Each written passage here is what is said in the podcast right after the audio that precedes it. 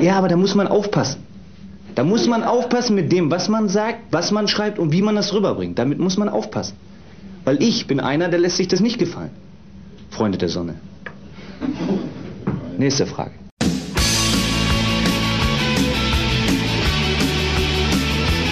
Herzlich willkommen zu einer neuen Folge der HSV Matrix, dem Fankultur-Podcast aus Hamburg.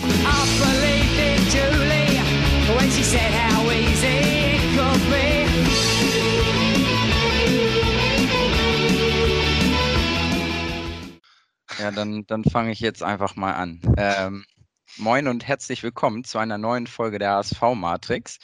In der heutigen Episode ähm, soll es im Sinne unseres Mottos Raute ist Vielfalt um ähm, gesellschaftliche Themen im Sport gehen.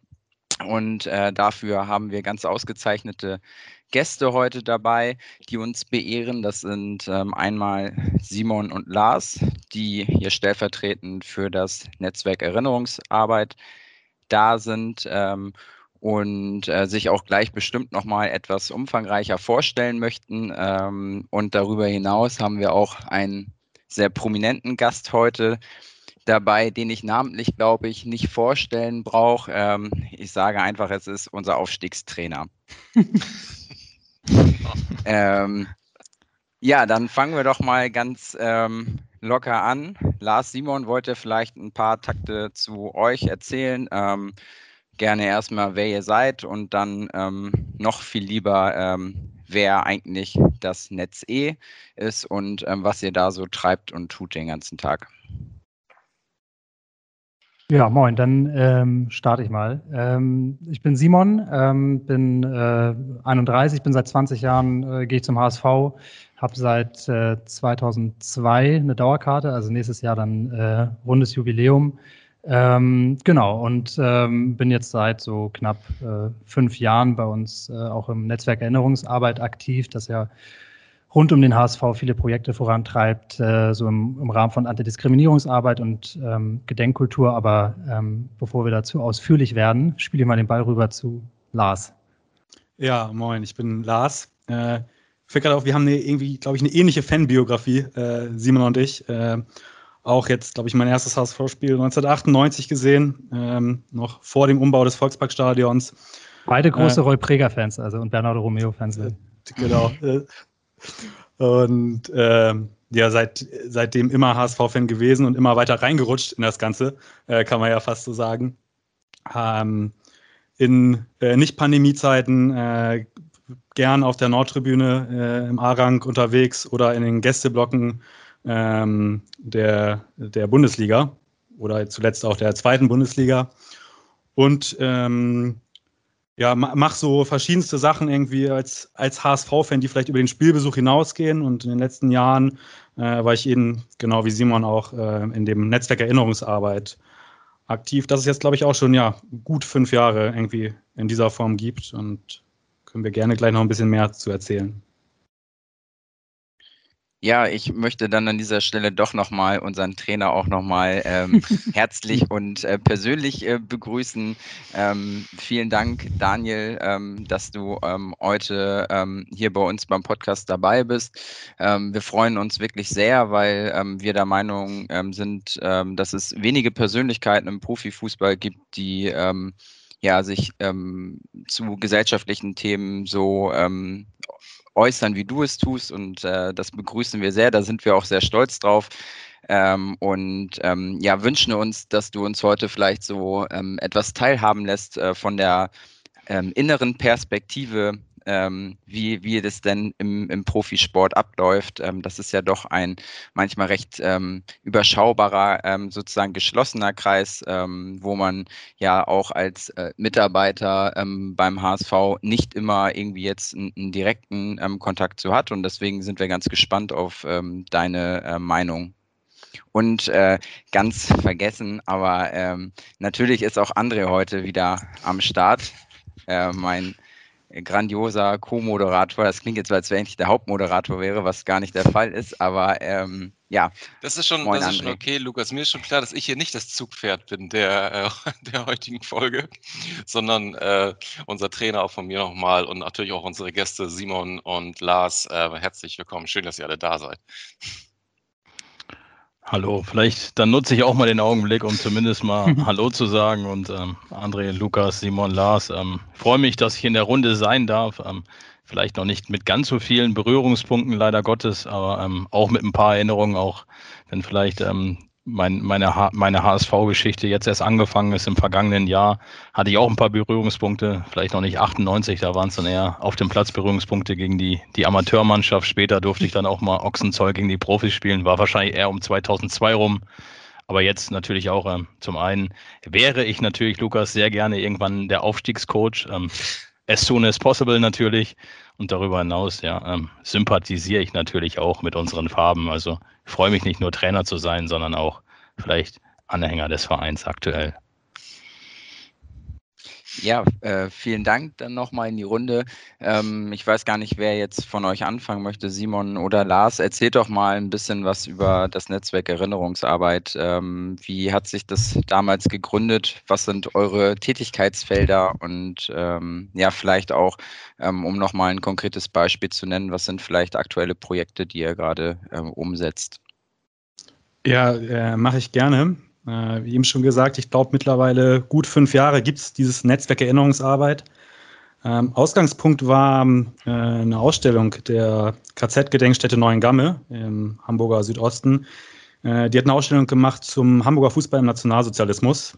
Ähm, die wurde auch in der, ja, in der Rathausdiele äh, gezeigt, haben auch viele Fußballfans aus Hamburg und äh, aus ganz Deutschland sich angeguckt. Und äh, daran war auch eine Person aus der HSV-Fanszene beteiligt, an dieser Erarbeitung dieser Ausstellung.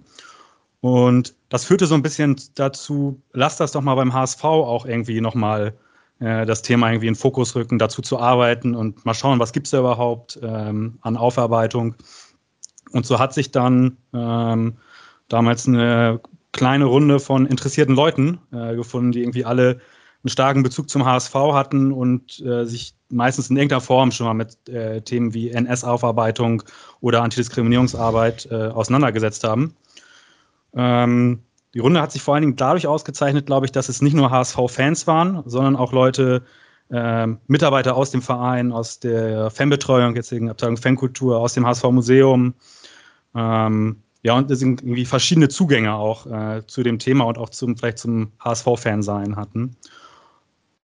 Und genau, irgendwie seitdem haben wir versucht, so verschiedene Projekte voranzubringen. Am Anfang war, glaube ich, das erste große Ding für uns selber auch so, was nach außen gewirkt hat, so ein Workshop, den ich auch echt mega cool fand, zum HSV im Nationalsozialismus. Also welche Rolle hat eigentlich unser Verein ähm, zu der Zeit des Nationalsozialismus gespielt? Ähm, da haben wir so einen zweitägigen Workshop erarbeitet.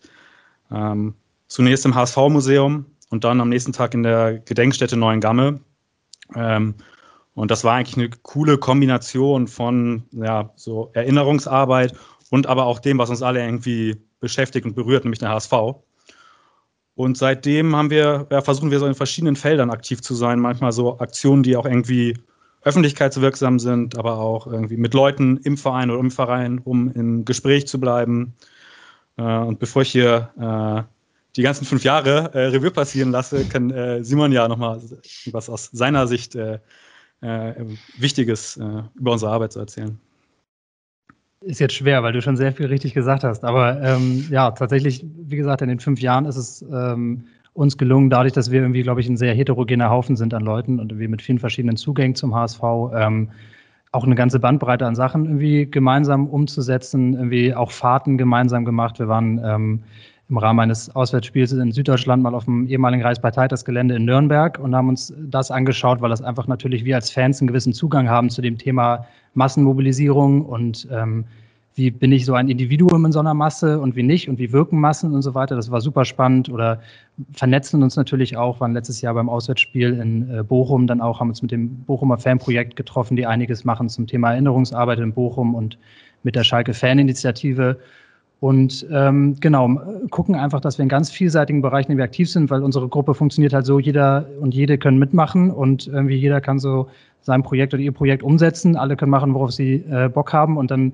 wird ganz viel geredet und irgendwie treffen wir uns immer und dann äh, irgendwann setzen wir auch gemeinsam Sachen um und dann ist da eine gewisse Vielfältigkeit. Ne? Also sei das irgendwie ein Spruchband irgendwie zum Gedenken des äh, anschließend des Terroranschlags in Hanau oder eben so Workshops oder auch irgendwie eine ähm, so einen Ort des Gedenkens im Stadion zu schaffen. Also das, da ist wirklich viel passiert und äh, ja, ich will jetzt auch hier nicht den Rahmen sprengen, aber ähm, wie Lars sagte, ich glaube, das ist irgendwie ein großer Vorteil unserer bunten Runde, dass wir irgendwie so vielseitig besetzt sind, dass auch vielseitig ähm, die Projekte sind, die wir umsetzen. Was man vielleicht noch äh, ergänzen könnte oder sollte, ist, weil der, die Erfahrung gemacht haben, dass der Name so ein bisschen irreführend ist. Äh, wir haben uns auch irgendwie weiterentwickelt in den letzten Jahren und äh, machen nicht nur Projekte zur Erinnerungsarbeit, sondern versuchen auch irgendwie, ja, im weitesten Sinne Antidiskriminierungsarbeit irgendwie im Fußballkontext äh, zu machen. Ich glaube, das, man kann auch sagen mittlerweile, dass uns die Themen, die wir bearbeiten oder bearbeiten wollen, doch, ja, wie du Simon gerade auch gesagt hast, schon echt äh, vielfältig sind äh, mittlerweile. Und ihr habt auch einen Podcast da musste ich an dieser Stelle auch mal ganz gerne darauf hinweisen. Vielleicht ähm, können wir ja so ein bisschen, nennen wir das Cross-Promotion? Machen wir Cross-Promotion. Genau Machen wir, ne? Ich glaube, ich kenne mich da nicht so gut aus. Aber ähm, unseren Hörern auch mal sehr ans Herz legen. Ihr habt da ein äh, tolles, tolles Baby und das, ähm, ja, vielleicht lauscht ihr da mal rein, ihr lieben Zuhörer, Zuhörerinnen. Ja, Daniel, ich würde jetzt ähm, direkt mal deine Expertise in Anspruch nehmen und ähm, dir die Frage stellen, welche Bedeutung gesellschaftliche Themen im Profifußball spielen. Ähm, ich kann so mal den Eindruck ähm, ähm, ja, schildern, der, der auch viel jetzt an mich herangetragen wurde, dass man ein bisschen das Gefühl hat, dass ähm, es eigentlich auch gar nicht so gewollt ist, dass Trainer und ähm, Spieler sich zu gesellschaftlichen Themen äußern. Ähm, dadurch, dass aber ja, Politik und auch ähm, Diskriminierung und Rassismus ein, immer, immer eine größere ähm, Bedeutung leider irgendwie finden in der aktuellen Gesellschaft, hat man ähm, so ein bisschen auch das Gefühl, dass sich das gerade ändert. Ähm, wir hatten jetzt zuletzt äh, zu, zu Hanau, ähm, haben sich sehr viele Vereine und auch viele Spieler positioniert. Ähm, vielleicht kannst du einfach mal so, ein, so einen kleinen Einblick geben, wie, wie das tatsächlich dann so abläuft. Wird in der Kabine drüber gesprochen oder sind das so Themen, die eigentlich gar nicht ähm, zu Wort kommen?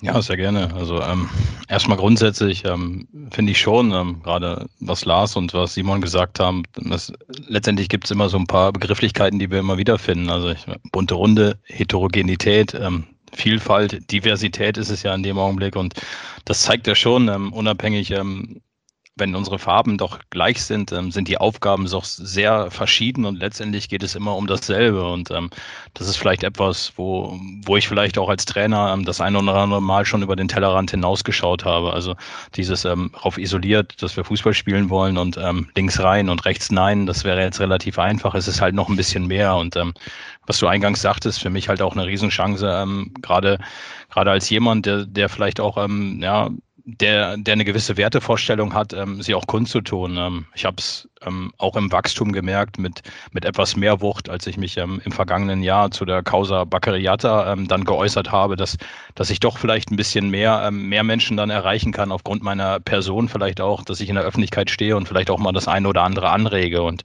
das ist etwas ähm, tagtäglich, ähm, gerade wir beim HSV, ähm, wenn man sich mit etwas auseinandersetzen darf und kann, dann ist es vielleicht auch diese Vielfalt, die, die unsere Mannschaft einfach ausmacht ähm, und nicht vielleicht einfach nur darin begründet, dass wir sagen, ähm, ich habe mich jetzt unbedingt für einen Verein entschieden, der, der diese Vielfalt lebt, aber es ist trotzdem etwas, was uns so ein wenig besonders macht. Also wir haben sehr, sehr viele Menschen innerhalb unseres Kreises mit Immigrationshintergrund und ähm, letztendlich trotzdem immer nur auf das Inhaltliche reduziert. Das heißt, wir sind Fußballspieler, wir wollen Fußballspiele gewinnen und das ist das, was uns verbindet. Und darüber hinaus ist es etwas, die Vielfalt, die wir leben, dass sie, dass sie sicherlich ähm, dann, dann auch so eine, so eine Sonderstellung genießen darf, auch vielleicht ähm, über die Grenzen hinaus und dass der Hamburger SV auch für diese Vielfalt steht. Und das ist etwas, ähm, wenn ich den Umgang sehe tagtäglich und wir sind total heterogen. Letztendlich geht es nur ums Fußballspiel, aber wir sind trotzdem auch Menschen und gehen miteinander um jeden Tag, ähm, respektieren uns und arbeiten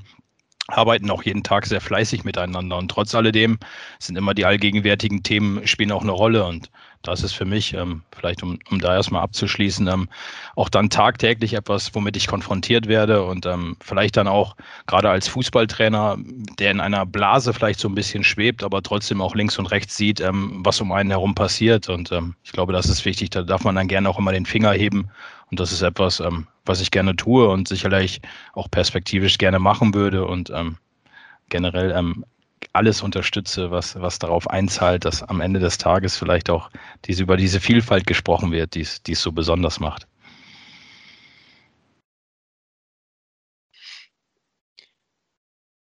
Mir fällt dazu ähm, so eine Sache ein, die, während du äh, gerade gesprochen hast, äh, Daniel, die, die uns auch immer sehr umtreibt, ähm, wenn wir beispielsweise so, eine kleine Geschichte so aus unserem ähm, Alltag, ne? wenn wir äh, gewisse Kampagnen starten oder auch zusammen mit dem, mit dem NetzE oder einem Fanprojekt, wo es darum geht, ähm, auf diese, ich habe das mal letztens in so, einem, in, so in so einem Post unsere Hamburger DNA genannt. Hamburg als Hafenstadt schon immer ein Melting Pot der verschiedensten ähm, Hintergründe, Menschen, die hierher gekommen sind, sich hier eingebracht haben und das, das uns so ausmacht. Immer wenn wir ähm, uns mit Kampagnen beschäftigen, um auch äh, an dieses Thema zu erinnern, ist man gerade auch so durch die sozialen Medien immer sehr schnell äh, damit konfrontiert, dass ähm, es halt nicht nur, nur Beifall äh, dazu gibt, sondern auch immer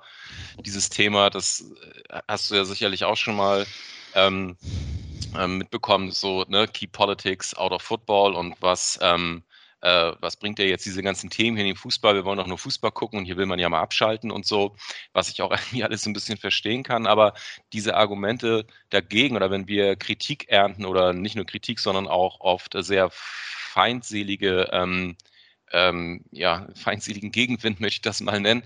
Ähm, jeder, der sich in diesem Kontext bewegt, kennt, kennt das. Mh, hm, das immer aus so einer Perspektive der weiß, hetero, männlich meistens irgendwie so argumentiert wird und es total fehlt, ähm, zu sehen, ähm, dass wir eben ja viel mehr sind als die und auch den ähm, Menschen auch mal eine Stimme zu geben, die halt nicht so in diesen, in diesen Mainstream gehören. Und das, ähm, ja, das macht es uns äh, oft nicht so ganz, ganz leicht, über diese Themen zu sprechen. Ihr kennt das sicherlich auch beim Netz eh, ne? sei es jetzt in sozialen Medien oder vielleicht auch in anderer Form. Ja, also tatsächlich äh, haben wir, glaube ich, irgendwie ähm, das Glück, dass wir bei manchen Dingen noch etwas unter dem Radar fliegen, im Gegensatz zu euch. Das heißt, also, wenn wir was bei Twitter posten, dann sehen das eher Leute, die uns ohnehin gut finden. Und äh, ich habe nur, ich habe ja einmal so einen äh, Podcast beim Hamburger Abendblatt aufgenommen, da gab es ein bisschen negative Kritik, weil die Abendblattleser das dann in Teilen nicht so toll fanden. Und, ähm, aber ansonsten tatsächlich ist es irgendwie relativ. Was du übrigens ganz toll gemacht hast, nochmal. Vielen Dank. Deshalb habe ich es gesagt, damit du mich nochmal los, André. Nee. Kompliment, so ist das hier. äh, genau.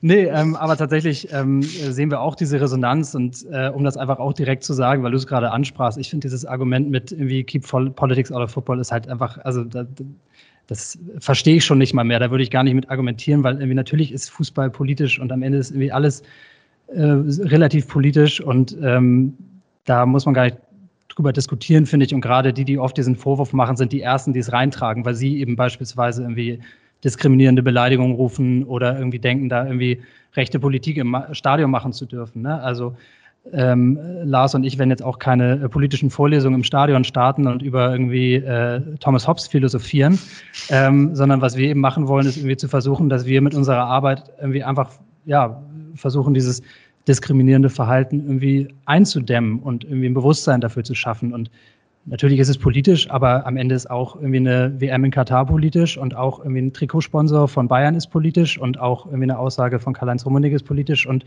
das ist alles politisch. Also das ist ja auch nicht schlimm. Es geht ja am Ende einfach darum, dass wir irgendwie gemeinsam irgendwie einen Ort schaffen im HSV und im Fußball, wo sich irgendwie alle Menschen erstmal wohlfühlen können, die äh, da hingehen möchten. Und das ist, glaube ich, irgendwie da halte ich es gerne aus, wenn Leute sagen, äh, jetzt kommst du hier mit Politik, dann sage ich, ja gut, also dann ist das so, das überlebe ich, dass du das sagst. Wir versuchen das halt auch immer ähm, so in dem Sinne von so Mindeststandards, ne, des friedlichen und toleranten Miteinanders irgendwie so zu ähm, die Leute einzuschwören. Und wer sich halt nicht auf gewisse ähm, Mindeststandards einlassen kann, ja, dann ist denn da vielleicht das auch nicht der, der richtige Verein? Ne? Also irgendwo kommt man da, glaube ich, nicht, nicht drum hin. Ähm, aber da sind wir, glaube ich, schon beim Thema Identität. Ne? Ähm, Lukas, da weiß ich in unserem Vorgespräch, da hast du dich auch schon ein bisschen mit beschäftigt. Ähm, ja, wir haben natürlich, ähm, als wir über das Thema Vielfalt gesprochen haben, ähm, ist uns ähm, natürlich auch aufgefallen, sage ich jetzt mal, ähm, wie du es eben auch schon ähm, angeteasert hast, äh, Daniel, dass ähm, im aktuellen Kader auch ähm, ja viele Kicker mit ähm, Migrationshintergrund dabei sind, ähm, was ich jetzt eigentlich gar nicht mehr auffällig finde oder so, weil es äh, also weil es halt überhaupt gar keine Bedeutung hat. Aber wenn wir über Identität sprechen, ähm, kann ich schon erwähnen, dass ich es irgendwie sehr cool finde, dass halt aktuell sehr viele Spieler dabei sind, die in Hamburg aufgewachsen sind und ähm, so die mir ein persönlichen Gefühl verschaffen, mich ähm, einfacher mit der Mannschaft zu identifizieren, weil ich weiß, die Jungs haben auf den gleichen Bolzplätzen irgendwie ähm, ihre, ihre ersten Spiele gemacht. Ähm, ich kenne die ganzen Vereine, bei denen sie ähm, ursprünglich angefangen haben, gegen den Ball zu treten und ähm, die Spieler wissen auch ganz genau, ähm, welche Bedeutung der HSV ähm, für, für die Stadt Hamburg und also welche Wechselwirkung da ähm, stattfindet. Und ähm, ja, und wenn ich irgendwie zehn, elf Jahre in der Jugend vom HSV gespielt habe, dann weiß ich halt auch, dass ähm, wie, Haas, äh, wie das wir St. Pauli nicht geil finden und so. Das sind so Sachen, die brauche ich dann niemandem mehr erklären. Und das ist so, schafft mir irgendwie ein Gefühl von, von Identität. Und ähm, in diesem Kontext kann man ja wirklich sagen, dabei ist es vollkommen egal, ähm, welche ähm, Nationalität, ähm, Hautfarbe, sexuelle Orientierung oder so ähm, die Spieler haben, aber dass sie in Hamburg aufgewachsen sind, erhöht die Chancen, dass sie die Werte des HSV irgendwie in, mit sich aufges in sich aufgesaugt haben und ähm, sich auf dem Platz dann auch so zerreißen, dass man einfach nur sagen kann, ja, das sind geile Spieler und die sind stolz äh, darauf, mit der Raute auf der Brust auflaufen zu dürfen.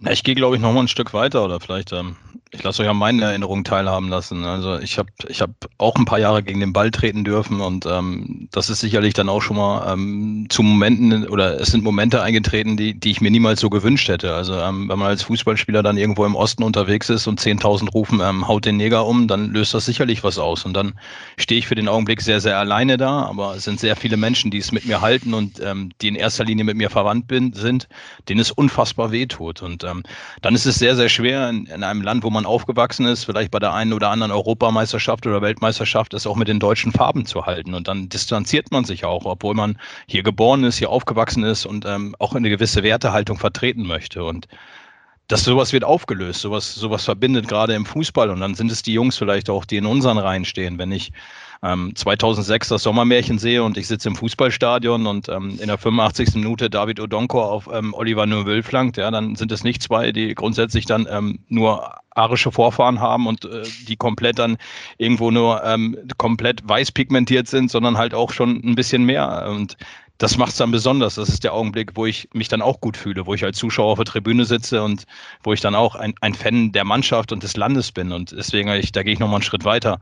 Ähm, heute Abend, 21 Uhr, die U21 spielt die Europameisterschaft. Ähm, Stefan Ambrosius, Josh Wagnumann, zwei Hamburger Jungs. Also wenn man da in Hamburg nicht stolz drauf ist, dass die heute Abend da auflaufen dürfen und äh, sie haben den Adler auf der Brust und sie singen die deutsche Nationalhymne. Also sage ich euch ganz ehrlich, ähm, da bin ich dann schon ähm, bei ihnen und ähm, dann ist es Gänsehaut für mich und dann ist es der Augenblick, wo, wo diese Vielfalt, die wir in unseren Farben tragen, die auch über die Grenzen hinaus jetzt getragen werden, ist es schon ein besonderer Moment und da darf man dann auch ein bisschen stolz drauf sein, als, als grundsätzlich dann immer nur auf Werte, die, die man vielleicht nicht nachvollziehen kann, weil das sage ich auch über die vielen Jahre, die ich im Fußball bin. Ähm, das Einzige, was sich nicht verändert hat, ist, glaube ich, ähm, dass ich immer wieder was mit dummen Menschen zu tun habe und dann gibt es eine Menge dumme Menschen, die es ähm, die dann auch auf irgendetwas stolz sein wollen und letztendlich vielleicht ist es dann runtergebrochen nur die Hautfarbe und ähm, das wird dann sich vielleicht auch nicht verändern, aber ähm, in dem Augenblick, wo sie heute Abend den Fernseher anmachen und die deutsche Fahne dann weht, dann schauen sie aber auch ein paar dunkle Augen und ähm, ganz cooler Augenblick für mich, finde ich.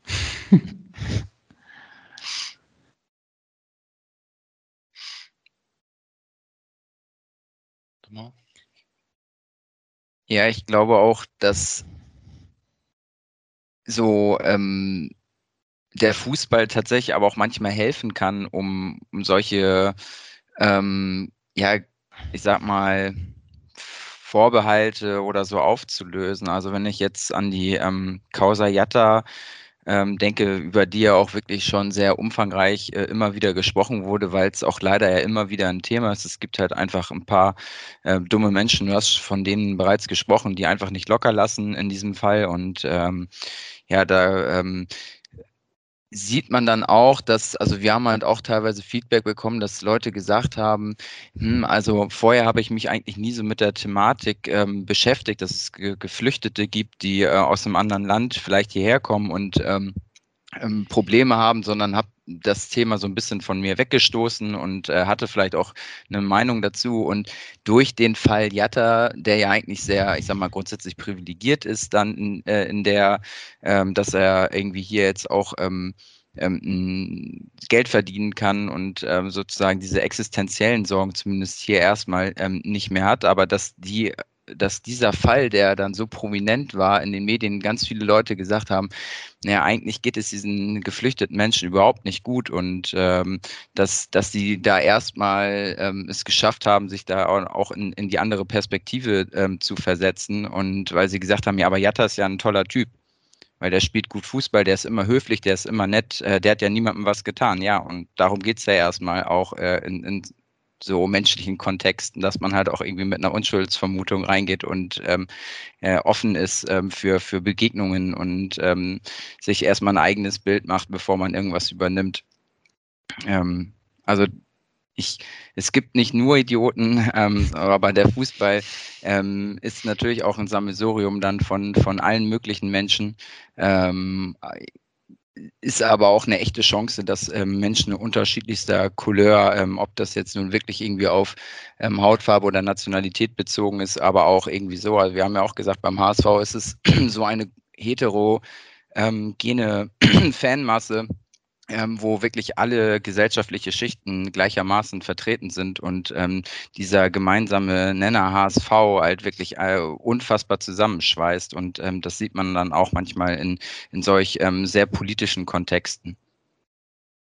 Ja, und ich glaube tatsächlich auch, und das, ähm, um da vielleicht auch nochmal darauf einzugehen, was du gesagt hast, ähm, Daniel, mit, mit deinem Statement damals und die Wellen, die es geschlagen hat, ich glaube, es gibt natürlich sehr dumme Menschen beim Fußball, aber um eine weitere äh, verallgemeinernde vielleicht äh, Aussage zu machen, ähm, ich glaube tatsächlich, der Fußballfan an sich ist ein relativ sensibles Wesen. Also ich glaube, der checkt ganz genau, ob ein Spieler gerade irgendwie das Wappen küsst, weil äh, er den Verein wirklich sich mit dem identifiziert oder ob er das macht, weil der Berater sagte, mach das mal, dann äh, wirst du hier Publikumsliebling und bei der nächsten Vertragsverhandlung kriegst du ein bisschen mehr. Ich glaube tatsächlich, ein Fan merkt das.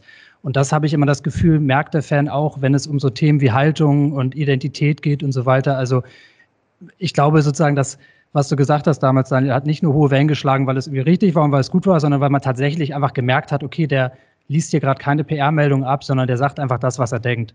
Und ähm, das, das glaube ich, ist sozusagen total wichtig, auch ähm, im Fall Jatta gewesen und so weiter. Da hatte man einfach das Gefühl, okay, da macht der HSV das wirklich auch aus Überzeugung ne? und irgendwie nicht einfach jetzt, äh, weil das irgendwie so das, äh, die beliebteste Aktion ist oder weil das irgendwie, irgendwie von jemandem geraten wurde. So. Und ähm, das finde ich in dem Zusammenhang halt immer wichtig, ne? weil ähm, das eine sind irgendwie ähm, UEFA-Spots vor der Champions League, wo irgendwie Spieler in die Kamera No to Racism sagen. Das ist irgendwie auch völlig in Ordnung, ist ja auch nicht schlimm. Aber gleichbedeutend sind eben auch irgendwie tatsächlich die Handlung dahinter und die Taten dahinter und die persönlichen Geschichten der Spieler. Und ähm, das ist, finde ich, dann immer am Ende nochmal überzeugender. Ne? Und das merken wir auch immer in dem, was wir tun beim Netzwerk Erinnerungsarbeit. Also ähm, wir freuen uns natürlich, wenn irgendwie der Verein aktiv ist und wir freuen uns auch, wenn wir Spieler Sachen toll finden, die wir machen, aber am Ende freuen wir uns am meisten, wenn wir merken, das kommt so von innen und das ist irgendwie authentisch ähm, weil ansonsten irgendwie auch viel kaputt gemacht wird, ne? weil die UEFA macht eine riesen Antirassismus-Kampagne, aber ähm, am Ende des Tages, ähm, da lehne ich mich mal ein bisschen aus dem Fenster, ähm, gibt, ja, setzen sie auch Aktionen um oder machen Turniere in Ländern, äh, wenn wir auf die äh, WM in Katar gucken und so weiter, wo man sich sagen muss, ja gut, du kannst mir hunderttausend Mal was von Haltung und Werten erzählen, wenn du das machst, hat das alles keinen Sinn und zählt das alles nicht. Und ähm, ja, das einfach vielleicht nochmal, das dachte ich gerade, Daniel, weil du auch sagtest zu den hohen Wogen, die es geschlagen hat. Ich glaube, das war einer der Gründe dafür. Ich glaube, das hat man tatsächlich als Fußballfan gemerkt, dass das ähm, einfach authentisch war. Und das hat natürlich auch ein, gilt natürlich für alles, was in dem Bereich passiert. Ich glaube auch wichtig, ähm, diese Authentizität, also jetzt ähm, vielleicht auch, will mich gar nicht, ähm, nicht, dass ihr mich missversteht, also mit den dummen Menschen waren eher die, die dann zwischendurch mal in den 80er Jahren dann auch mal eine Banane über einen Zaun geworfen das haben. Das, das, waren schon die, also genau, das ist halt grundsätzlich und ich, ich glaube einfach auch, ähm, trotz alledem ist es auf der einen Seite, ähm, genau, wir, wir haben die Botschaften, say no to racism, aber auf der anderen Seite ähm, sind auch alle Spieler dazu angehalten, keine politischen Botschaften auf den genau. T-Shirts zu tragen. Also irgendwo widersprechen wir uns da immer wieder. Und ähm, ich glaube, die größte Chance ist dann, wenn wir authentisch sind und in dem Augenblick nicht drüber nachdenken ähm, und vielleicht dann nochmal reduziert auf, auf den Fall Jatta, wo ich ähm, nicht nachgedacht habe und geredet habe. Ähm, ich glaube, sehr, sehr sinnvoll, diesmal es nicht getan zu haben, weil wenn man dann wieder dreimal weiterdenkt, dann kommt wieder irgendeiner um die Ecke und sagt, ähm, macht keinen Sinn und ähm, lass es lieber sein. Und ich glaube, das ist wichtig, dass wir da immer noch die Stimme erheben in dem Augenblick, wo wir das Gefühl haben. Und ähm, das ist, glaube ich, dann ähm, wichtig in dem Augenblick und nicht darüber nachzudenken. Und ähm, immer schwierig, weil da auch eine Balance zu finden, weil es immer einen gibt, der sagt, stopp bis hierhin nicht, aber trotz alledem ähm, dann für etwas einstehen will. Also das, was ich gerade sage, die Botschaft von der FIFA und trotz alledem, naja, reden wir dann darüber, wenn einer sein Trikot hochgezogen hat, ob das jetzt richtig ist, was da drauf steht und ähm, ob dann ein Kniefall auch in Ordnung ist. Also ich glaube, ähm, sehr sensibel und sehr schwierig dann auch in dem Kontext. Würde ja auch so ein bisschen die ähm, anfangs ähm, gestellte These auch bestätigen, dass eigentlich gesellschaftliche Themen im Sport, zumindest von den Verbänden, nicht so wirklich gewünscht sind, oder? Also ähm, wenn du gerade sagst, ja, so politische Themen auf, ähm, auf T-Shirts unterm Trikot oder so sind wirklich irgendwie eigentlich ein Tabuthema und nicht gewollt. Ähm, auf der anderen Seite äh, macht man halt Kampagnen, aber ähm, da bröckelt dann ja auch so ein bisschen dann manchmal auch die Glaub Glaubwürdigkeit, oder? Ähm, wie siehst du das? Ja, ich glaube, das meine ich halt in dem Fall. Es war ja dann ähm, der Tod von George Floyd in Amerika auch, Black Lives Matter. Also ähm, als diese Botschaften dann da waren, letztendlich musste der Spieler sich aber im Vorfeld entscheiden, wenn er sein Trikot hochzieht, dann kann er schon Wellen schlagen. Und ich glaube, das ist halt nicht gut, wenn man in dem Augenblick drüber nachdenkt, ob man, ob man eine Haltung, ob man für Werte einsteht. Ähm, ich glaube, dann hilft es uns allen nicht weiter. Und ähm, ich meine, man ist ja dann auch von, von, von, von FIFA-Seite oder grundsätzlich DFB-Seite auch sehr sensibel damit umgegangen, UEFA-Seite, ähm, dass, dass man es dann zugelassen gelassen hat. Ich glaube, ähm, das meine ich mit einer gewissen Balance, dass man sie da auch finden muss, dass es keine Restriktionen dann in dem Fall einfach gibt, weil ähm, das zahlt da nicht darauf ein. Und ähm, das meine ich dann mit dieser Wertehaltung, dass man sie halt auch nach außen trägt. Aber es ist schwierig. Es ist wirklich ein Spagat, den jeder da finden muss. Und ähm, ich verstehe auch viele, die sich, die sich da eindeutig auch zurücknehmen. Darf ich vielleicht mal kurz zwischenfragen? Sorry, Lukas und andere. Aber, ähm, habt ihr da eigentlich intern in der Mannschaft irgendwie eine, eine Regelung oder so für? Also sagst du irgendwie, kommen da manchmal auch Spieler und sagen, oh, ich weiß jetzt nicht, ob ich bei Instagram das teilen sollte oder so? Oder ist das irgendwie, machen die das unter sich aus? Oder hast du das Gefühl, dass die da einfach machen oder gibt es diese Schere im Kopf? Habe ich mich irgendwie schon länger mal gefragt. Ja, schwierig. Also zumindest gibt es äh, von meiner Seite, von der, von der sportlichen Verantwortung, die wir tragen, ähm, keine, keine Vorgaben, wie sie damit umgehen. Es ist immer ein sensibles Thema. Es ist ein sensibles Thema bei uns in der Medienabteilung auch immer. Und ähm, da kommt sicherlich auch der eine oder andere Hinweis, wo man, wo man sich dann vielleicht auch eher zurücknehmen darf, muss, ähm, was sicherlich auch eine Rolle spielt. Aber um, die Jungs sind da sehr alleine unterwegs mit und letztendlich, ähm, glaube ich, sind sie auch sehr sensibel, gehen sie mit dem Thema um. Aber ähm, grundsätzlich, was Haltung betrifft, ähm, ist jeder da, glaube ich, autark mit dem, dem, was er sagt. Ja, ist wahrscheinlich auch einfach wichtig, dass dann quasi, also ich, für mich steht und fällt es tatsächlich dann mit diesem Thema irgendwie Haltung, ne? Also nicht nur irgendwie erzählen, sondern dann im Zweifelsfall auch irgendwie die breite Brust haben. Und natürlich machen wir es als Verein dem Spieler auch leichter, sich politisch zu äußern, wenn der weiß, okay, dann kriege ich vielleicht morgen irgendwie äh, von einer Zeitung oder von ein paar Trollen bei Instagram oder vielleicht sogar der UEFA irgendwie einen auf die Nuss, aber ich weiß irgendwie, der Verein steht dahinter und der, äh, die, die Fans stehen dahinter, weil ich mich in einem Rahmen dessen geäußert habe, wofür der Verein auch steht. Ne? Und ähm, ja, das ist ja auch, wie gesagt, das, warum wir immer wieder irgendwie viel machen und irgendwie das, auch wo wir hinwollen quasi, ne? den, den gesamten Verein da so ein bisschen hinzutreiben. Ja, das finde ich äh, gut und wichtig, was du sagst, Simon. Gerade dieses, dass alle sich irgendwie verhalten müssen. Ne? Es geht auch nicht immer nur darum, irgendwie sich zu verhalten und etwas abzulehnen, um sozusagen, ähm, wir haben jetzt hier von den dummen Leuten gesprochen, um denen zu zeigen, dass sie nicht erwünscht sind oder dass äh, bestimmte Haltungen äh, irgendwie im, im, auch im Fußball nicht erwünscht sind, äh, sondern auch irgendwie sich sich selbst oder den, den Mitstreiter, Mitstreiterinnen ähm, zu signalisieren, dass man nicht alleine ist. Ne? Dass ein Spieler, der sich äußert, wie das gesagt der ist nicht alleine, sondern der hat irgendwie dann den Support vom Verein oder hat den Support der Fans. Und genauso ähm, ein Fan, der sich im Stadion auf der Tribüne gegen irgendwie ähm, rassistische Gesänge wehrt, dass der weiß, auch der Verein, äh, der steht irgendwie hinter mir oder ich kann mich, ich kann mich darauf berufen. So, ne?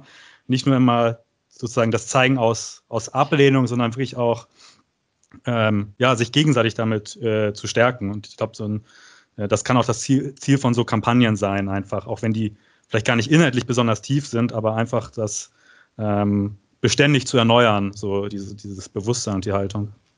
Ja, ich finde, ähm, da, da ist so ein, ich, irgendwie habe ich da die ganze Zeit so im Kopf, dass das ist, glaube ich, auch so, so Lukas und, und, und mein ähm, äh, Ansatz, dass, glaube ich, alle mal auch so ein bisschen, um dieses Thema ernsthaft voranbringen zu können, ein bisschen aus der Komfortzone raus müssen. Ne?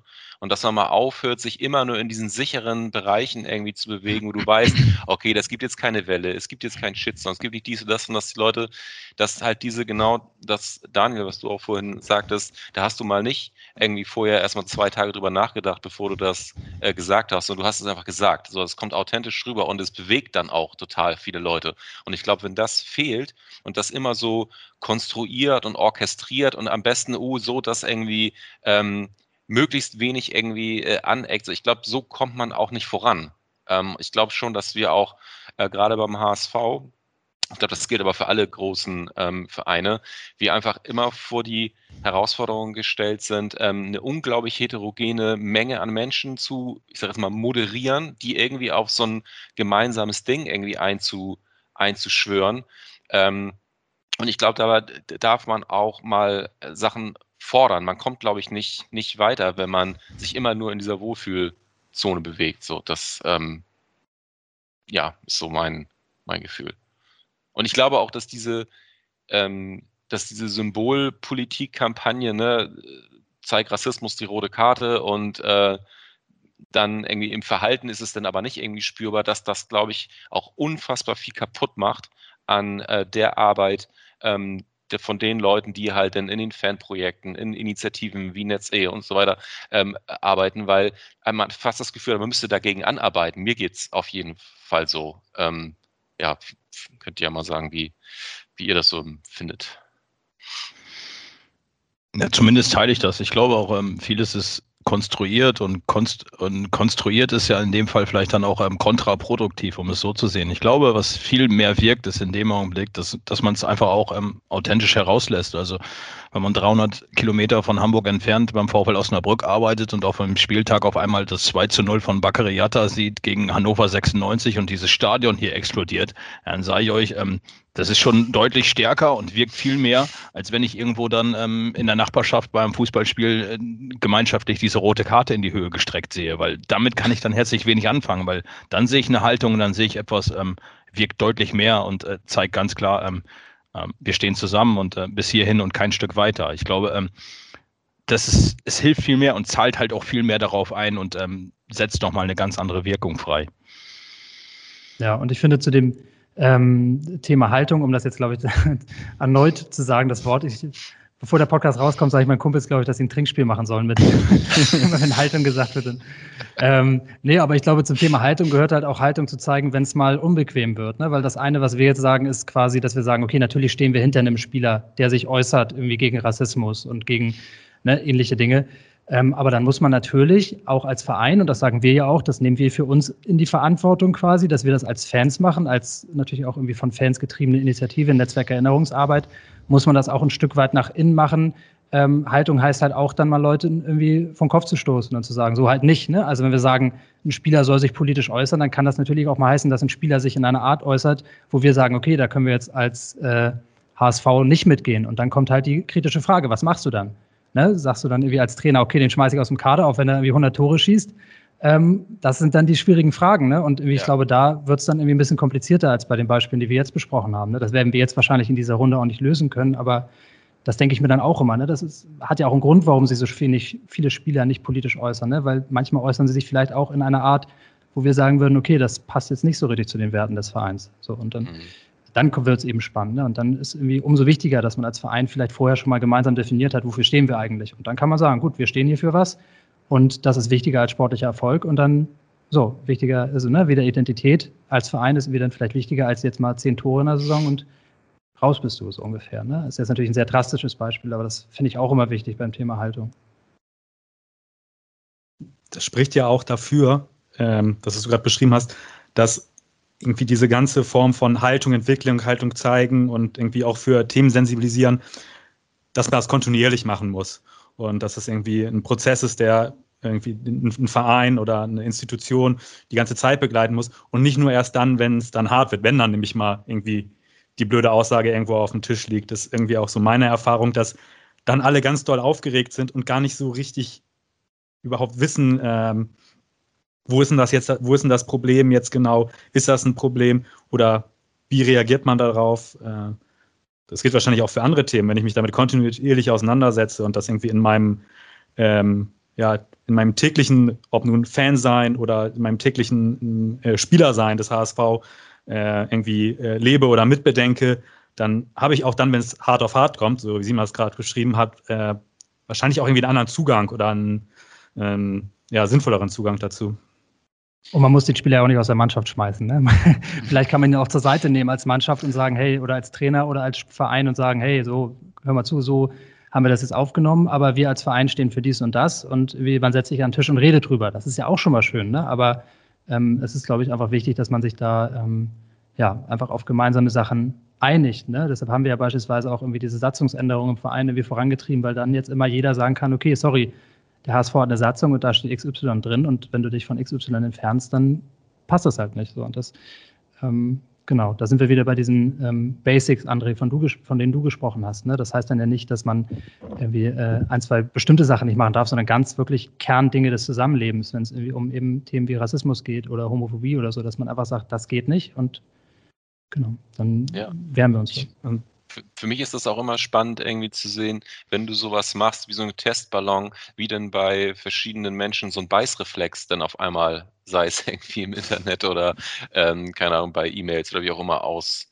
äh, ausgelöst wird. Ne? Das ist schon auch äh, interessant zu sehen, wie da dann manche äh, Masken dann manchmal so äh, fallen. Aber ich frage mich auch immer, wie, ich weiß nicht, wie ihr das seht, ähm, ob es immer tatsächliche Weltanschauungen sind, die irgendwie dann dahinter stecken, die sich dann irgendwie Bahn brechen oder ob da irgendeine andere Form ähm, irgendwas anderes ange, angetriggert wird, weißt du? Ich würde, ich habe, also ich, ich tue mich schwer damit, ähm, jedem, der so eng reagiert, sofort eine, eine, eine Weltanschauung äh, zu unter, unterstellen. Wisst ihr, was ich meine? So, dass ähm, ich glaube, es hat auch gerade dieser hohen Emotionalität und dieser ganzen Irrationalität mit Fußball und Liebe zum Verein, die ja auch nicht immer ganz stringent äh, durchdacht ist, sondern eher von vielen äh, Gefühlen, die nicht immer so ratiomäßig äh, sind, zu tun, ähm, dass da noch andere Sachen mit reinfunken. Deswegen habe ich da die Hoffnung nicht aufgeben, weil jetzt reden wir die ganze Zeit immer so, so problemorientiert zum Teil, aber ich möchte da nur mal eine, einmal was, ein total schönes Beispiel sagen, wo ich, mir echt richtig das Herz aufhängt. Das werde ich nie vergessen. Für 2015 angefangen haben. Damals war ich noch im, Fanprojekt, ähm, als die ersten geflüchteten Unterkünfte auf dem Parkplatz Braun ähm, äh, aufgebaut wurden. So und wir so eine äh, zusammen mit der Fanszene Initiative ins Leben gerufen haben, äh, zu sagen, hey, die Leute sind jetzt hier, sind bei uns, wir müssen da, das sind unsere Nachbarn, wir müssen jetzt was machen. So, ähm, die einfach so ein kleiner Aufruf für Spendenaufrufe, alles, was ihr irgendwie so habt. Und was da aus Richtung auch aus von Fanszenen ähm, da rede ich jetzt gar nicht über aktive Fans, sondern ganz normalen Leuten, ähm, und auch Menschen, die ich eher noch so in einer anderen Richtung eingeordnet hätte, was da an Solidarität und, und ähm, ja, Solidarität, Mitgefühl und ja Liebe irgendwie rüberkam, das muss ich sagen, das hat mich ähm, schwer beeindruckt. Deswegen werde ich da auch nicht äh, die Hoffnung aufgeben. dass sich das lohnt. Ich habe ja die völlig unfundierte These, dass der HSV, äh, die Nordtribüne oder so, wirklich ein absolut äh, ähm, eins zu eins Querschnitt der Gesellschaft ist. Also wie gesagt, überhaupt nicht fundiert, sondern einfach nur auf Basis von 20 Jahren Dauerkarte. Und das heißt natürlich, natürlich hast du da irgendwie ähm, Idioten, du hast rechte Spinner, du hast aber tatsächlich, äh, so optimistisch bin ich, auch eine große Mehrheit an Menschen, die einfach irgendwie äh, äh, nette Leute sind, sag ich mal, und irgendwie so auf der richtigen Seite stehen, in Anführungszeichen. Und ähm, ich glaube auch, wie du sagst, André, natürlich muss man da ein Stück weit unterscheiden zwischen irgendwie einem strammen Nazi, der irgendwie ähm, äh, zum, zum HSV geht und wirklich irgendwie äh, von morgens bis abends Nazi ist und irgendwie Menschen, die wir vielleicht einfach noch so ein bisschen sensibilisieren müssen dafür, ja, wo genau. eigentlich Diskriminierung anfängt. Ne? Also irgendwie, wo man dann vielleicht mal nach sechs Holsten und irgendwie in der emotionalen Szene in der 90. Minute ein Schimpfwort ruft, das einfach das nicht okay ist. So, dass das ihn jetzt nicht unbedingt irgendwie direkt zum äh, äh, strammen Nazi macht, sondern dass man vielleicht einfach mal mit den Leuten ins Gespräch kommt und sagt, okay, so, das ist einfach ein, so, das ist so ein bisschen die Bedeutung dieses Wortes auch und so fühlen sich Menschen in einem Umfeld und so fühlen sich andere HSVerinnen und HSVer, die damit mitgemeint sein könnten. Und ähm, dann, ich bin da auch irgendwie am Ende des Tages Optimist und ich habe jetzt in den 20 Jahren im HSV, auch wenn ich jetzt noch nicht ähm, sozusagen jetzt keine 50 Jahre dabei bin, auch eine Entwicklung gesehen, die irgendwie ich grundsätzlich irgendwie gut finde. So, da ist einfach irgendwie, merke ich, dass Menschen da immer mehr auch darauf achten, was sie irgendwie sagen und auch wie sie sich ausdrücken, weil am Ende des Tages ne, stehen wir da auch gemeinsam irgendwie auf der Tribüne und wenn irgendwie Leute dann ein Schimpfwort rufen, mit dem auch Leute aus der Tribüne gemeint sein könnten, ähm, dann kann man Leute auch relativ schnell überzeugen, dass das so halt nicht geht. Ne? Ja, und ich, das ist, das ist genau das, das meine ich, ne, dass man oft von so einer ja, keine Ahnung, Bildungs, so äh, vermeintlich überlegenen Bildungs, bildungsbürgerlichen, privilegierten Position äh, sich dann irgendwie schnell mal irgendwie äh, überhebt über Leute, die sich vielleicht das ähm, in der einen oder anderen Form nicht, nicht korrekt verhalten, aber wo ich trotzdem noch glaube, also ich sehe da noch immer noch einen Unterschied zwischen genau das, was du sagst, man muss die Leute sensibilisieren, abholen, weil ich immer noch an den Unterschied so von rein, also ich glaube einfach auch an so eine, so eine ähm, Herzensbildung, weißt du? So, also es gibt auch so, es gibt Leute, die, die machen, fallen sich vielleicht nicht immer irgendwie super korrekt, mit dem stimme ich auch mit vielen Dingen nicht überein, aber es gibt da noch was anderes. Und ich glaube, wenn man das so ein bisschen anträgert und hervorhebt, ist da auch noch äh, Entwicklung möglich.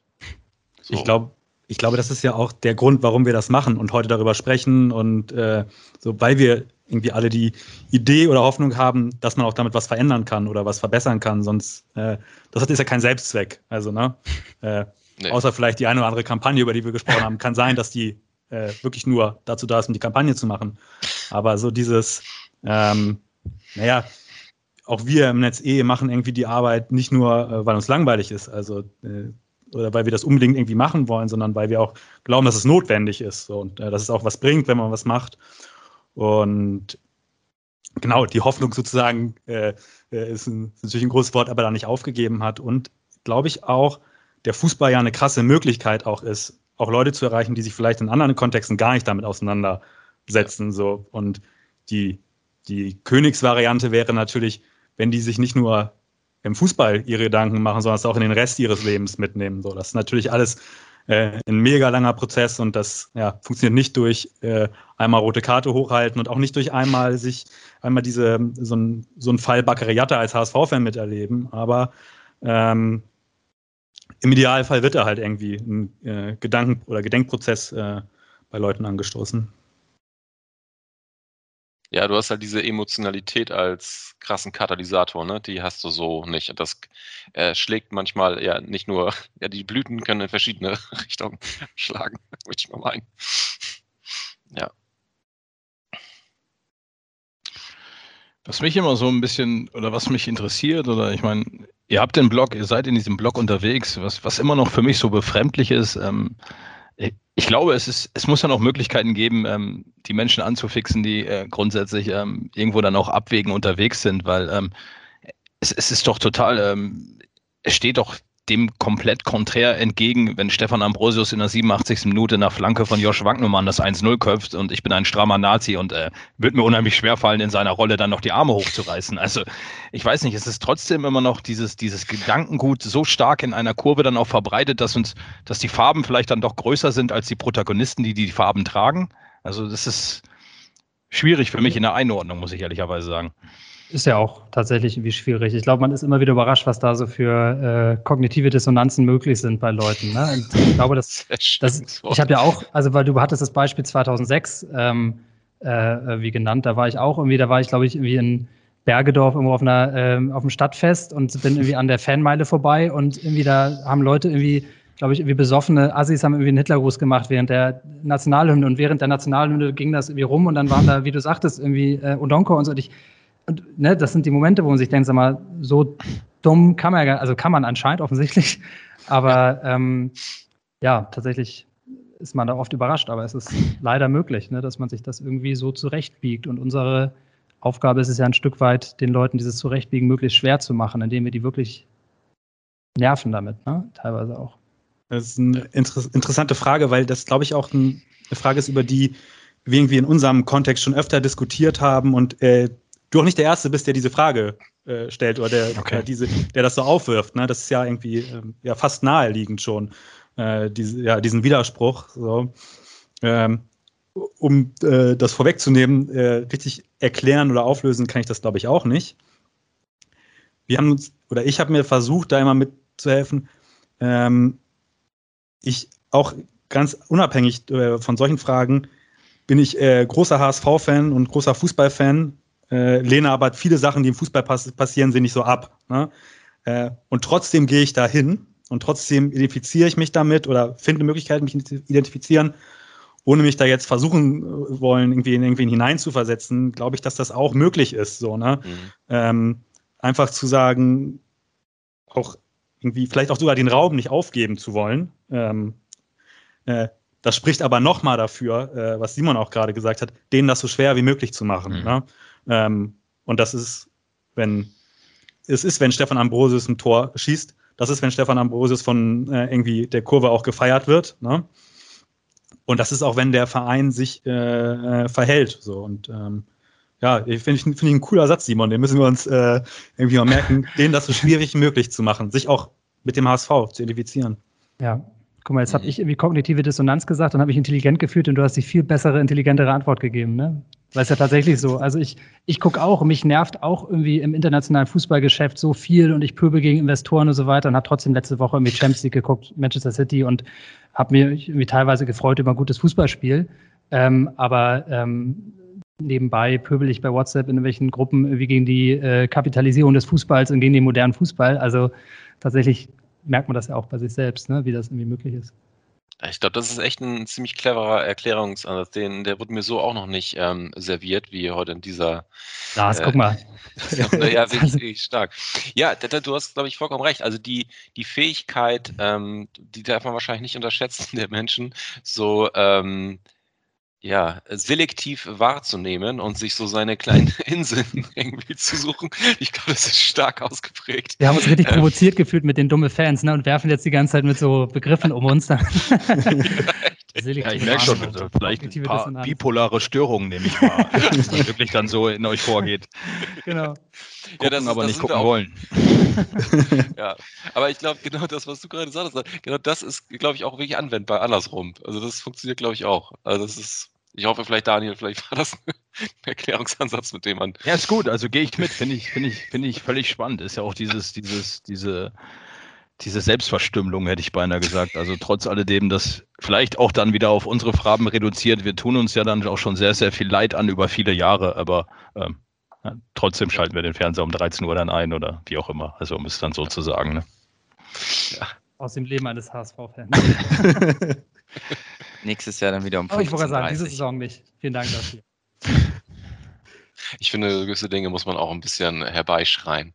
Ich finde, da hat Lukas heute schon einen guten Einstand geleistet. Ja, ich habe ähm, sozusagen den positiven Effekt jetzt letzte Woche ähm, gehabt, dass ähm, manchmal ähm, es auch sehr hilfreich ähm, sein kann, sich so aus dem Fenster zu lehnen im sportlichen Kontext. Also als es dann Stimmt. die ja, Hiobs-Botschaften hagelte ähm, oder die erste Hiobs-Botschaft war, Terodde ähm, fällt definitiv aus und irgendwie es wurde weniger trainiert und so weiter und so fort. Da hatten wir auch mit ähm, einem Fangremium ähm, eine Sitzung und ähm, alle waren so ein bisschen ängstlich und dann habe ich gesagt, ja und am besten fällt Dutzjak als bester Vorlagengeber auch noch aus und dann hauen wir Heidenheim Danke, richtig überzeugend weg.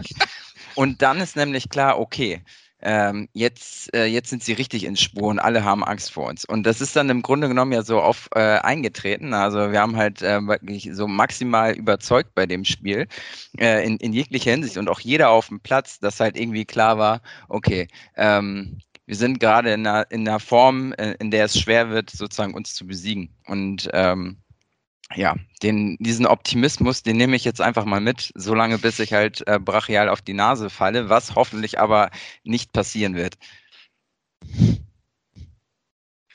Ja, also man muss jetzt sagen, ich war ja auch in dieser Sitzung und du hast wirklich visionäre ähm, Fähigkeiten ähm, offenbart.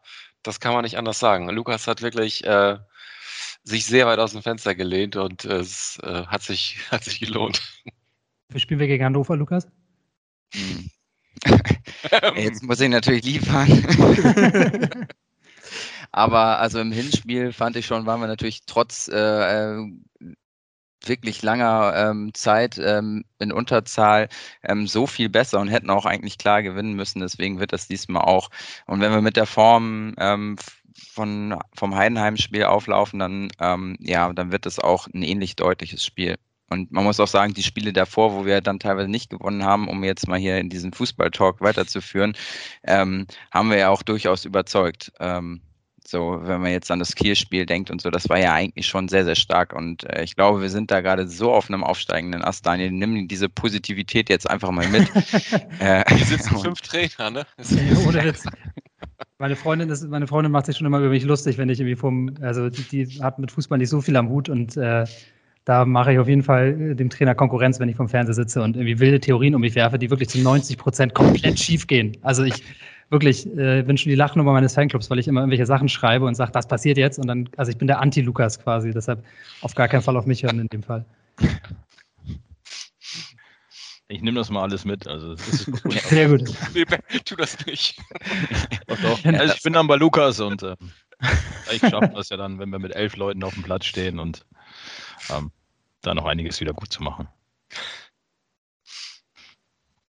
Ja, Lukas, wie siehst du das? Ich finde jetzt so zum Schluss nochmal in den, ähm, jetzt mal so unter Trainern, ne, haben wir hier nochmal so ein bisschen äh, Fußball-Fachsimmelei äh, betrieben. Ähm, ist doch ein ganz guter Abschluss. Oder habt ihr noch weitere Fragen, Beiträge? Dann möchte ich euch natürlich nicht bremsen.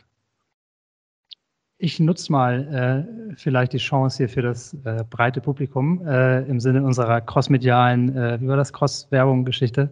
Ja. Ähm, tatsächlich ist es so, wir haben ja im ähm, äh, vergangenen Jahr anlässlich äh, des 27. Januars auf dem HSV-Gelände ähm, eine Gedenktafel eingeweiht, ähm, gemeinsam ja mit dem Verein, auch mit dem Netzwerk Erinnerungsarbeit und so weiter, ähm, für die Mitgliederinnen und Mitglieder aus der HSV-Familie, die ähm, ja, von 39 bis 45 verfolgt und äh, ermordet wurden und ähm, haben uns jetzt irgendwie so in den letzten Monaten und im vergangenen Jahr schon gedacht, ja gut, jetzt hast du so eine Tafel, aber das kann es jetzt ja nicht sein, ähm, sondern wie, ne, wir haben uns einfach intern die Frage gestellt, auch als Netzwerk Erinnerungsarbeit, wie wollen wir eigentlich als HSV gedenken? Ne? Wie macht man das eigentlich als so ein Verein mit irgendwie Zehntausenden Mitgliederinnen und oder Mitgliedern und mit ähm, ja, mit so einer Strahlkraft und äh, haben jetzt irgendwie äh, in den vergangenen Monaten aufgerufen, bei Fanclubs und bei Vereinsgremien sich mal Gedanken dazu zu machen. Und am 27. April machen wir da so eine Diskussionsrunde mit irgendwie Expertinnen und Experten. Ähm, das Ganze wird gestreamt, ähm, ähm, so wo es um das Thema geht, wie wollen wir eigentlich als HSV gedenken oder wie gedenkt man heute auch als Profiverein und ähm, das wird, glaube ich, eine sehr interessante Runde. Ähm, ich glaube, nähere Infos gibt es auf unserem Instagram- und Twitter-Kanal. Und ähm, da findet ihr uns unter NetzE und wir freuen uns über viele Leute, die einschalten. 27.04. Uhrzeit habe ich vercheckt, weil äh, ich es mir vorher aufschreiben wollte, aber nicht gemacht habe. Aber ich rede jetzt so lange, bis Lars währenddessen nachguckt. Nee, weiß auch nicht. Ich aber guck, er steht auf unseren, Ich gucke auch schon. er steht auf unseren Kanälen. Ich glaube irgendwie 19 Uhr, 27. April auf jeden Fall. Äh, Link folgt, folgt auch über unsere Kanäle. Sorry für diese schamlose Werbung, aber ähm, wir würden uns einfach freuen, wenn viele Leute einschalten und auch mitdiskutieren und sich auch Gedanken machen, wie wir als HSV ähm, abseits von so einer Gedenktafel einfach irgendwie gedenken wollen. Weil das irgendwie, glaube ich, ein wichtiges Thema ist und auch viel darauf einzahlt, was wir besprochen hatten mit Identität und, und mit Haltung. Den Ball greife ich direkt auf äh, und sage, du hast recht, es ist der 27.04., äh, 19 Uhr. Ähm, genau, und online gibt es alle weiteren Infos. Und irgendwie, und ich nehme das kurz mal zum Anlass so als, ja, ich will es nicht Plädoyer nennen, aber ähm, auch die Aufforderung, sich weiter irgendwie mit solchen Themen auseinanderzusetzen, ne? auch wenn irgendwie gerade nicht so eine Aktionswoche äh, stattfindet oder ähm, irgendein ähm, ja, jährlicher Gedenktag ist, äh, sondern das habe ich versucht auch vorhin schon mal äh, irgendwie zu sagen, dass das ein kontinuierlicher Prozess ist. So. Und ähm, ich glaube, wir müssen auch immer selber aufpassen, auch so als Leute, die sich damit auseinandersetzen, dass wir nicht zu schnell in so einen FIFA-Sprech verfallen, der so ist, es wird schon alles gut und wir machen und so, es, ne, ähm, sondern es ist eben noch nicht alles gut oder es gibt immer noch voll viele Sachen, äh, wo wir uns auch selber irgendwie mal reflektieren können. Ähm, Thema, worüber wir auch in unserer Runde äh, öfter mal stolpern, ist, ähm, wir sehen uns gerne als so heterogenen Haufen und als Querschnitt und so. Ähm, wenn wir aber sehen, wie viele Frauen bei uns am Start sind, sogar nur in unserer Netz-E-Runde, ähm, ist das irgendwie nicht ganz so der, äh, der Gesellschaft entsprechend. So. Und ähm, das, also, und ich will das betonen, weil das selbst sozusagen für, äh, ich nenne es jetzt mal so einen äh, leicht progressiven Haufen äh, wie das Netz E irgendwie gilt. Und genau deswegen glaube ich, dass auch äh, vom Netz E in den nächsten Jahren noch äh, viel zu verschiedenen Themen kommen wird. Also ähm, äh, jetzt reicht es dann auch mit äh, Werbung, folgt uns auf Twitter und Instagram.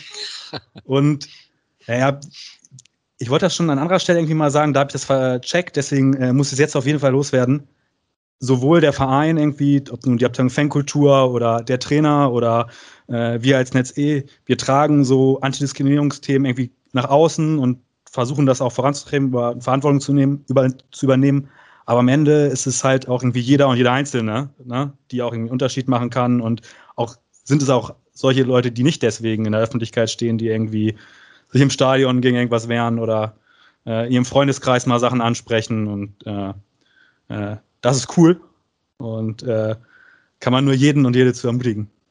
Das war jetzt schon sehr plädoyermäßig, tut mir leid, aber. Und du hast auch nochmal ganz schön am Ende so mit auf den letzten Metern natürlich irgendwie gezeigt, was für ein Schwachsinn es ist, als ich meinte, dass es wie ein HSV die, die Kurve der Querschnitt der Gesellschaft ist, ne? weil das natürlich vollkommener Unsinn ist, wenn man sich anguckt, wie viele Männer und wie viele äh, Frauen da stehen und auch irgendwie in ganz anderen Bereichen. Tatsächlich meinte ich ja eher so ein bisschen äh, politisch, aber ja, tatsächlich, also hatten wir tatsächlich auch vorher diskutiert, ne? weil wir jetzt auch über Raute ist Vielfalt reden und sind hier irgendwie ähm, äh, fünf Männer ähm, ist natürlich auch irgendwie ein Thema, ne? aber ist an sich auch einfach ein Aufruf, ähm, weiterhin das Thema irgendwie anzugehen und am Ball zu bleiben, um im Fußballsprech zu bleiben.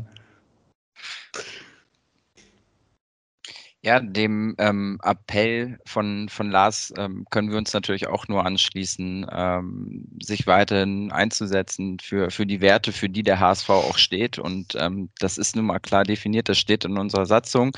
Ähm, und ähm, diese Werte auch nach außen hin zu tragen. Und ja, damit würde ich mich auch ganz, ganz herzlich ähm, bei Lars, Simon und natürlich auch bei dir, Daniel, bedanken für eure Teilnahme hier ähm, bei der heutigen Folge.